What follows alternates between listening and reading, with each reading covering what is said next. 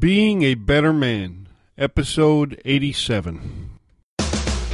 You have just entered a world governed by personal accountability where being a man is not an excuse for bad behavior, where complaints are not allowed, whining is forbidden, and excuses do not exist. Prepare to have your thoughts provoked, your ego challenged, and your character tested. It's time for Being a Better Man. Here's your host and fellow man in the trenches, Alf Herigstad.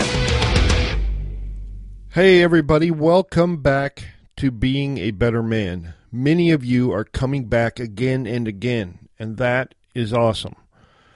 But if you are a first time listener to this show and you want to know what it's all about, I can boil it all down to one sentence. This show is about the character of men. If I were to elaborate further, I would say that this program is designed to help men keep the mission of being a better man in the upper levels of their consciousness. As a new listener, you might wonder, why would we want to do that? And I would say, because if you commit to being a better man today than you were yesterday, and you keep doing that every day until you die, then you will have lived a life that is as close to your potential as a man as you can get. The other benefit is that with all these men being better men than they were the day before, the world will become a better place. So, we are making the world a better place one man at a time. So thanks for being here. Welcome, new listeners and old ones. I am your host. My name is Alf Herigstad. Today I'm going to talk about peer pressure.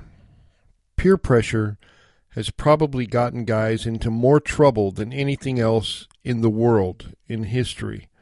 Seriously, when people take drugs or alcohol for the first time, it's usually because of peer pressure. When guys do stupid things that send them to jail, it's usually because of some kind of peer pressure. And when guys wind up permanently maimed or dead or horribly disfigured, it's usually because of peer pressure. So, why is that? Why will people so readily and so often act in ways contrary to their own common sense just because they are encouraged to uh, by a group of their peers. It's obviously a very powerful thing, this peer pressure. And I'm sure many, if not all of you listening, have succumbed to peer pressure at least once in your life. Well, don't feel bad about it. It turns out it's a very natural human thing. Our peer group are usually people in our same age bracket that are in the same social economic status as we are. This is the water that we swim in from day to day. And it's a pretty natural thing to want to elevate your status within your peer group by becoming popular, being well liked, and being accepted and thought of as part of that group. Perfectly normal. The problem is, oftentimes, people of greater influence in a peer group will encourage others who want to gain status to do really stupid things. Things you wouldn't do otherwise. And sometimes it's done just to demonstrate their power. Peer pressure can affect people of any age. It's not just a high school thing. And it doesn't just happen in social settings. Peer pressure can happen in the workplace too. And it does. Basically, anytime you're talked into doing something you really don't want to, you are being peer pressured. I'm sure you can see the obvious problems this can potentially lead to. Well, you came to the right place because I'm going to tell you some stuff that might help you. First of all, I should confess that I was one of those weird kids that was completely Im- immune to peer pressure. It wasn't always like that. It became that way because of my dad. He taught me some really great but really tough lessons. He never let me do anything if he thought I was doing it just because everybody else was. In fact, in the 70s, when all the guys had long hair, guess who had his head shaved off? Me. It was tough at times, always being different, but it taught me something amazing. It taught me that if people don't like me just for me, then why should I give a crap? Who are these people anyway? Why are their opinions so important that I should care? If people don't want to hang out with me because of the car I drive or the clothes I wear or the people I hang out with, then they are obviously extremely superficial and not people I want to be friends with anyway. They're not my people. My dad made sure that he stripped me of any possibility to ever be cool. And I'm so glad that he did because without the option of being cool, I was left with one other choice being Alf, just being myself, genuinely. And you know what? It worked. It turns out people like me anyway. It wasn't really me that they liked so much, though. People are drawn to others who are individuals. People respect others who stand their ground. People appreciate authenticity on a deep level. So that's my first tip about peer pressure. Be authentic. Be 100% you 100% of the time. And just watch how people respond. So I made it all the way through high school, never doing any drugs, never even trying a cigarette, because I thought it was stupid, and there was no way anybody could convince me otherwise. When I was in the Army, I had a group of super close friends, and we were really tight. We were like brothers, and we called ourselves the Wild Bunch.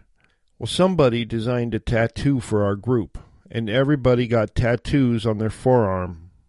Everybody except me.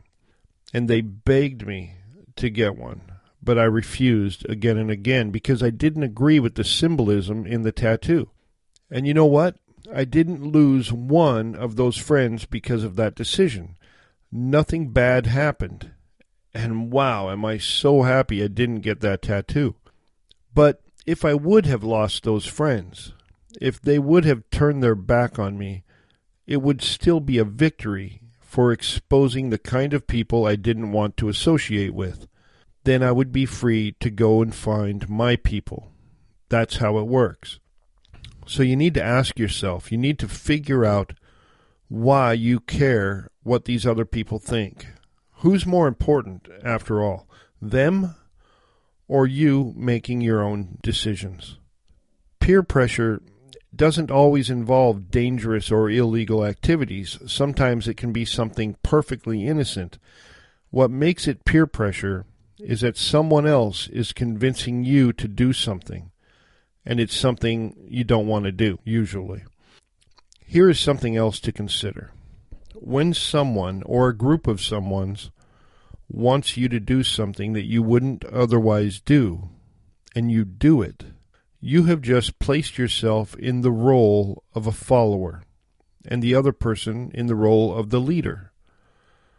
Whether you realize it or not, another person has wielded power over you it's impossible to be a leader from that position. You are a follower.